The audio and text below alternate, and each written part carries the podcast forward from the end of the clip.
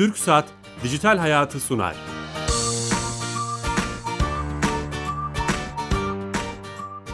Merhaba, Kenan Bölükbaş ve Ali Fuat Gülmez'in yapımcılığını, Sedat Karabel'in teknik yönetmenliğini, Bilal Eren'in danışmanlığını yaptığı teknoloji ve sosyal medya programı Dijital Hayat başlıyor.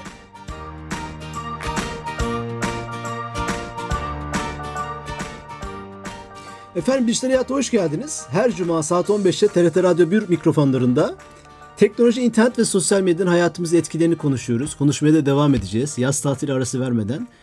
Ee, bu cuma e, sosyal medya ve siyaset konusunu işlemek istiyoruz. E, tam da bu konunun üzerine e, Kayseri'den, Erciyes Üniversitesi'nden bir akademisyen arkadaşımız bu konuda bir kitap yazdı. E, Kayseri'ye bağlanacağız. Bu kitabın macerasını ve kitaptaki rakamsal analizleri konuşacağız. E, çok ilginç bilgiler var. Ama onun öncesinde sponsorumuz TürkSat'ın e, TürkSat'a bağlanacağız. Oradaki uzman direktör arkadaşımız Tuğan Avcıoğlu'na ve her hafta olduğu gibi bize e, E-Devlet Kapısı hayatımızı çok kolaylaştıran ve Türkiye'nin gururu E-Devlet Kapısı'nın bir özelliğini, bir servisini bize anlatacak. Biz de daha iyi öğreneceğiz. Tuğan Bey. Merhabalar Bilal Bey. Nasılsınız? Sağ olun. Ee, e, teşekkürler. Dijital hayatı konuşmaya devam ediyoruz. E-Devlet'i konuşacağız. Bu hafta hangi özelliği bize anlatacaksınız? Ben e, bir süredir açık olan bir hizmetten bahsetmek istiyorum aslına bakarsanız. E, hayatımızda olan bir hizmet diyelim bu. E, Tamam. Biliyorsunuz birçok noktada pol- e, sigorta yaptırıyoruz. İşte bu hayat sigortası olabiliyor, sağlık sigortası olabiliyor, trafik poliçesi mesela, kasko poliçesi gibi. E, Bunlar noktasında biz edet kapısında da aslında bir hizmet sunuyoruz. E, Vatandaşın, vatandaşlara bunu duyurmakta fayda var. Birçok noktada insanlar kendi poliçelerinin e, numaralarını bilmiyorlar. Hmm. Veya işte poliçenin içeriğini bilmiyor olabilirler. E, çok kısa bir sürede edet kapısına girerek e, bunlar şu an mobil e, platformda da var.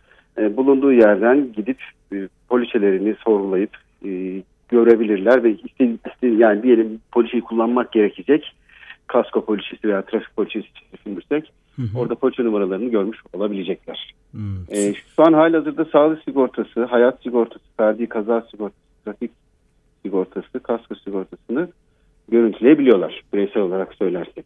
Evet, üzerinden ve mobil platformda. E, geçmişe dönelik bir arama yapabiliyor ve Evet. bir sonraki ayın poliçesini görebiliyor değil mi? Halihazırda yürürlükte olan poliçesini ve ne zaman ne zaman biteceğini, ne zaman başladığını, poliçe e, numarasını e, veya genel diğer bilgilerin hepsini görebiliyor. Hı hı. Bu sayede vatandaş yanında poliçe taşımak zorunda kalmayabilir. Zaten hani hayat sigortası için veya işte sağlık sigortası için gittiğinde diyelim hastaneye bunu sorduklarında oradan öğrenip hemen söyleyebilir. Veya kaza anında Allah korusun bir sigorta e, durumu ya da arama, sigorta poliçe numarası gerektiğinde e, bunu verebiliyor. Edet kapısından hızlıca mobil ortamdan girip verebiliyor. Ha, tam da onu soracaktım. Mobil entegrasyonu da var. Çünkü ben kullanıyorum. Çok e, yeni sürme özellikle çok e, güzel oldu. Kullanışlı oldu. Evet.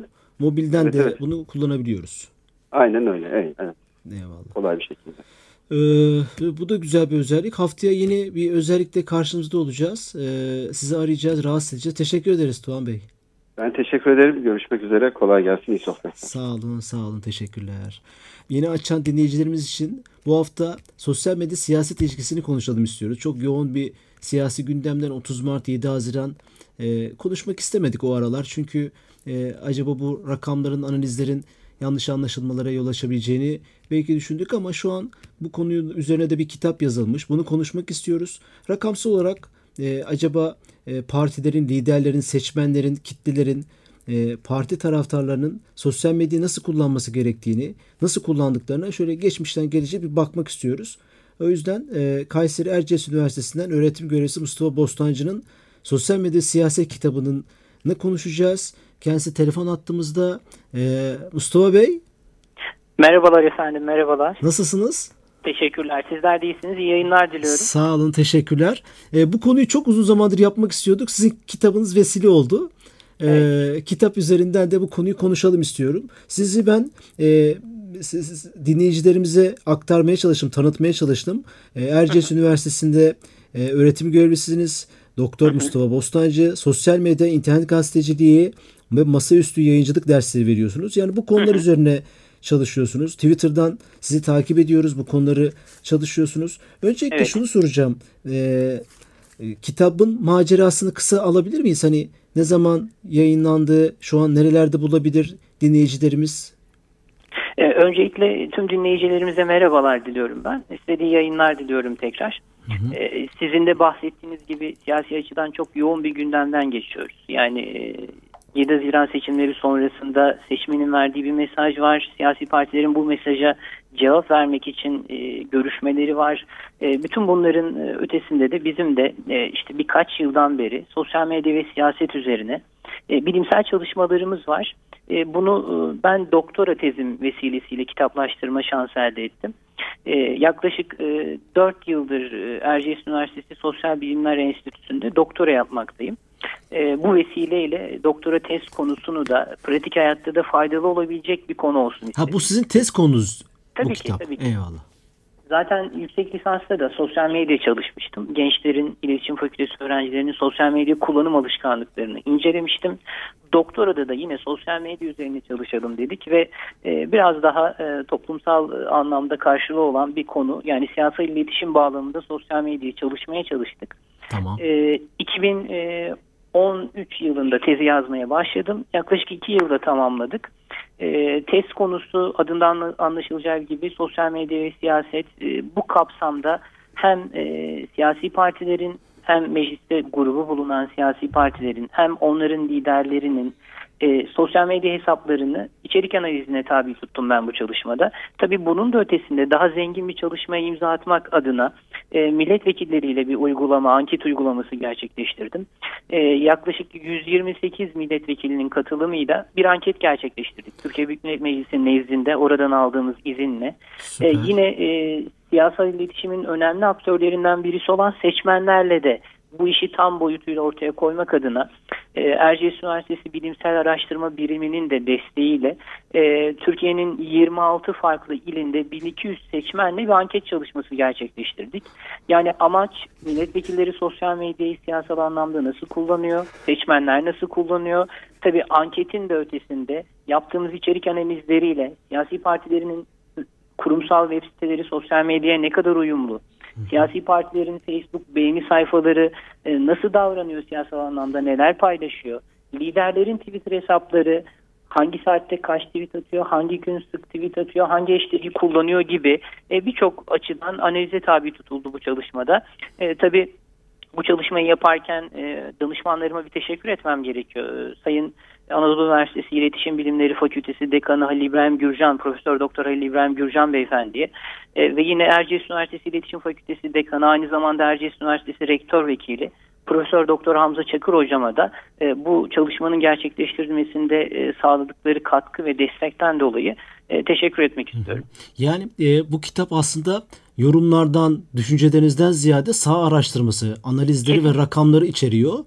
E, Kesinlikle öyle Bilal çok kıymetli. Yani- Çünkü bu, bu, bu konuda konuşan, söz söyleyen, yazı yazan Türkiye'de belli bir e, sayıda insan var. Doğru yanlış. E, yorumlar yapılıyor. Benim de katıldıklarım var, katılmadıklarım var. Ama rakamsal olarak belki bu çalışma Türkiye'de bir ilk veya çok fazla yapılmadı sağ araştırması. Bu rakamları merak ediyorum ben. Hani bunlara bunları ben hep duymak istiyorum. Dinleyicilerimiz de e, merak ediyorlardır. Ama öncesinde bir şey soracağım. Bize hep soruluyor. Biz de işte bu konularda e, program yapmaya çalışıyoruz. E, işte etkilerini konuşmaya çalışıyoruz. Oy verme davranışlarında hep sorulan bir şey. Sosyal medyanın bu kitapta belki böyle bir veri yoktur ama sizin artık büyük bir tecrübeniz oluştu. Ona istinaden soracağım. Oy verme e, davranışlarını sosyal medya ne kadar etkiliyor? Yani e, sosyal medya siyaseti yüzde kaç etkiliyor?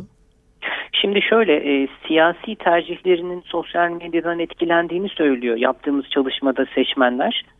E, hemen bununla ilgili rakama e, direkt ulaşmaya çalışıyorum kitaptan. Tamam. Yani e, %30-35 arası bir rakam hatırlıyorum.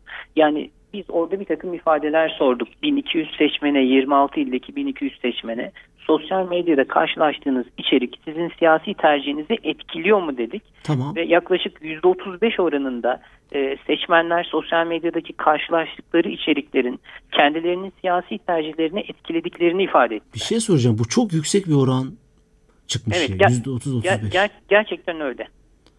Ee, yani e, tabii bu etkinin e, yönü olumlu olumsuz onu soramıyoruz tabii ama e, karşılaştıkları siyasi içeriklerden siyasi tercihlerin etkilendiklerini yani ifade ediyorlar. Fikrini değiştirme fikrini de değiştirebiliyor. Yani A partisine verdiyse e, tabii, B partisine tabii. verebiliyor. Şimdi ya biz da bu... evet, evet siyasi tercihin değişmesinden anlam gerçekten fikrin değişmesi. Peki bu anket çalışmasını mutlaka çeşitli disiplinlerde ve taktiklerle yapmışsınızdır. Yani e, bir başarılı bir çalışmadır. Geçen haftalarda bir konuğumuz Hindistan'daki seçimlerden sonra Hindistan'daki genel seçimlerden sonra yaklaşık herhalde orada 200 sene sürüyor seçimler. Çok büyük kalabalık olduğu için zaman e, aylarca sürüyor. Zamana yayılıyor. Zamana yayılıyor.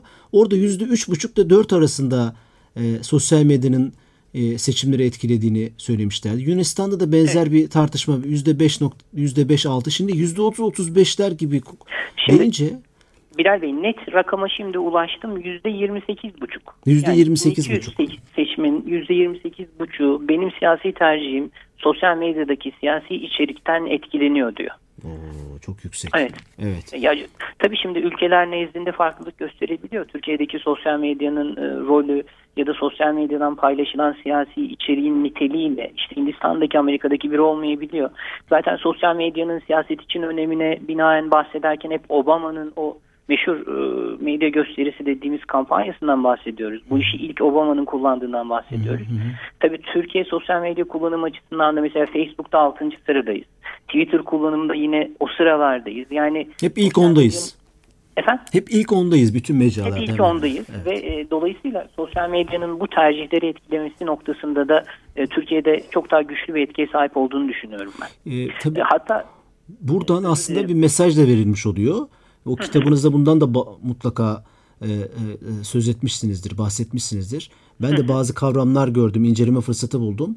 E, e, partilerin, liderlerin bu konuya e, bir duyuru panosu gibi değil, daha farklı yaklaşması gerektiği sonucu çıkıyor buradan.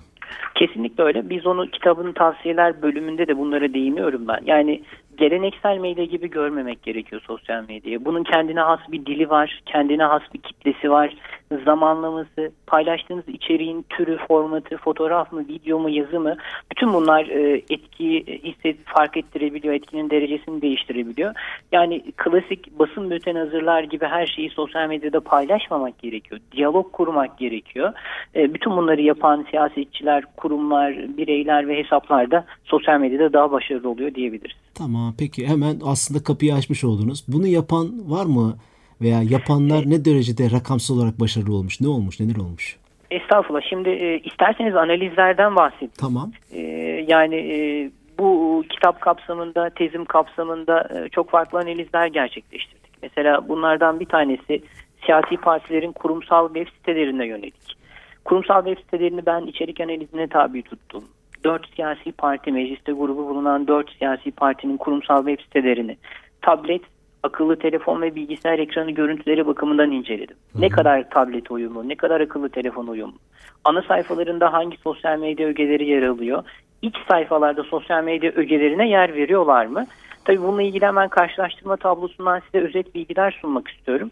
Mesela dört siyasi parti, AK Parti, Cumhuriyet Halk Partisi, Milliyetçi Hareket Partisi ve Halkın Demokrasi Partisi'ni karşılaştırdığımızda AK Parti ve Halkın Demokrasi Partisi'nin web siteleri hem bilgisayar hem tablet hem de akıllı telefon için o responsible dediğimiz çözünürlük uyumluluğuna sahip. Hı. Fakat Cumhuriyet Halk Partisi ve MHP'nin kurumsal web sitesinin bu cihazlar için otomatik olarak çözünürlüğünü yenilemediğini gördük. Yani mobil tele, akıllı telefonlarda güzel açılmıyor web sitesi. Aynen öyle. Rahat dolaşılmıyor. Tabii bütün bunları ben fotoğraflarıyla da kitabımda belgeledim. Yine ana sayfalarında sosyal medya bağlantılarına yer veriyor mu siyasi partiler? Mesela AK Parti Facebook ve Twitter bağlantısına çok gözle görülür yer verirken Cumhuriyet Halk Partisi'nde bu bağlantıların olmadığı, liderin hesabına giden bağlantıların olduğu, Milliyetçi Hareket Partisi'nde yine Facebook, Twitter, Halkın Demokrasi Partisi'nde de Facebook, Twitter, Google Plus ve YouTube bağlantılarına yer verildiğini gördük. Hı hı. Yine eklentiler var biliyorsunuz. Yani Twitter hesaplarının, Facebook beğeni sayfalarının içeriklerinin web sitelerine taşındığı bir takım eklentiler var. AK Parti ve Cumhuriyet Halk Partisi bu eklentilere sitesinde yer vermezken Milliyetçi Hareket Partisi Facebook sosyal eklentisine yer veriyor. Halkın Demokrasi Partisi ise hem Facebook hem Twitter hem de YouTube eklentilerine sayfalarında yer verdiğini görüyoruz. Hı hı. Yine çok önemli bir özellik. E, sosyal medya içeriklerinin, sosyal medyada içeriklerin rahatlıkla paylaşılabilmesi için web sayfalarında sosyal medyada paylaş butonlarına yer verilmesi gerekiyor. Ben siyasi partilerin web sitelerini bu bağlamda inceledim. AK Parti'nin içeriklerinde ilk sayfalarında, haberlerinin sonlarında, Facebook ve Twitter'da paylaş butonları yer, yer verilmiş. Cumhuriyet Halk Partisi'nin Facebook, Twitter ve Google Plus'ta paylaş butonları. Bakın Milliyetçi Hareket Partisi'nin sayfasında bugün de tekrar baktım. Tabi bu analizleri biz 2014 tarihinde yaptık. Bugün de tekrar baktığımda hala bu butonların olmadığını görüyorum. Hmm. Milliyetçi Hareket Partisi'nin web sitesinde sosyal medyada paylaş butonları yok. İçerik. Bu neden önemli? Bu çünkü çok büyük bir kitleye ulaşmak istiyorsanız ya da sizin taraftarlarınız sizin içeriklerinizi sizi desteklemek için kendi takipçilerine ulaştırmak istiyorlarsa tek tuşla bir tuşla kolaylıkla bunu paylaşabilmeliler. Oysa bugün en amatör sitenin bile içeriklerinin sonunda sosyal medyada paylaş butonlarına yer verilmekte. Çünkü sosyal medya çok geniş bir kitleyi barındırıyor ve e, dağıtmak için, içeriği duyurmak için, daha fazla kişiye ulaştırmak için bunu kullanmak gerekiyor. Milliyetçi Hareket Partisi'nin web sitesinde de bunu maalesef göremedik. E, bunun güncellenmesi gerekiyor. Çok küçük bir detay belki ama önemli yapılırsa bir detay. önemli bir detay e, diyoruz. Yine Halkın Demokrasi Partisi'nin içeriklerinde de Facebook ve Twitter'da paylaş butonlarını gördüğümüzü ifade etmeyiz. Belki bu kitabı genel merkezlere gönderebilirsiniz. Kesinlikle siyasi partilerin genel merkezlerine ikişer tane gönderdim. Ee, hmm. Ee, yine her siyasi partiden belli bir sayıda grup başkan vekilleri ve vekiller olmak üzere belli bir sayıda vekile ulaştırmaya çalıştım. Ee, tabii bu konuda bize düşen bir şey olursa da üzerimize düşen... Buradan da yani duyurmuş fikir, olduk yani. Tabii evet. buradan da duyurmuş olduk. Fikirlerimizi paylaşırız. Evet sosyal medyaya gelecek olursak hani performanslara. Ee, şimdi liderlerden bahsedeyim isterseniz. Tamam değil mi? Onu kastediyoruz. Tamam evet. Ee, şimdi şöyle dört parti lideri tabii biz bu çalışmayı yaptığımızda liderlerin Twitter hesaplarını analiz ettik. 14 Ocak 2014 tarihinde yaptık bu çalışmayı. Ee, o zaman e, AK Parti'nin başında e, şimdiki Cumhurbaşkanımız Sayın Recep Tayyip Erdoğan vardı. Dört parti lideri Sayın e, Recep Tayyip Erdoğan, Kemal Kılıçdaroğlu, Devlet Bahçeli, ve e, partide grubu bulunduğu için, mecliste grubu bulunduğu için Selahattin Demirtaş'ın e, Twitter hesaplarını inceledik. Bu dört Tabii, parti incelemenizin sebebi geçmiş dönemde de dört parti vardı mecliste. Aynen öyle. Yoksa 20'nin üzerinde bulunan, parti var. Belki o, bu başka bir test konusu olur. Evet ama biz grubu bulunan dört partiye de tamam. İnceleme alanı olarak. Mesela baktığımızda hesabı ilk kim açmış? Twitter'da ilk hangi lider hesabı açmış diye baktığımızda Sayın Recep Tayyip Erdoğan'ın 23 Ağustos 2009 tarihinde ilk hesabı açan kişi olduğunu görüyoruz. Yine en fazla tweet atan kişinin Sayın Cumhurbaşkanı Recep Tayyip Erdoğan olduğunu görüyoruz. Günlük ortalama tweet sayılarına baktık. Yani hesap açıldığından analiz yaptığımız tarihe kadar günde ortalama kaç tweet atmış bu hesap diye baktığımızda yine 2,34 ortalamayla en fazla tweet atan hesabın Sayın Recep Tayyip Erdoğan'a ait olduğunu gördük. Takipçi sayılarına baktığımızda o tarihte Ocak 2014'te yaklaşık 4 milyon civarında takip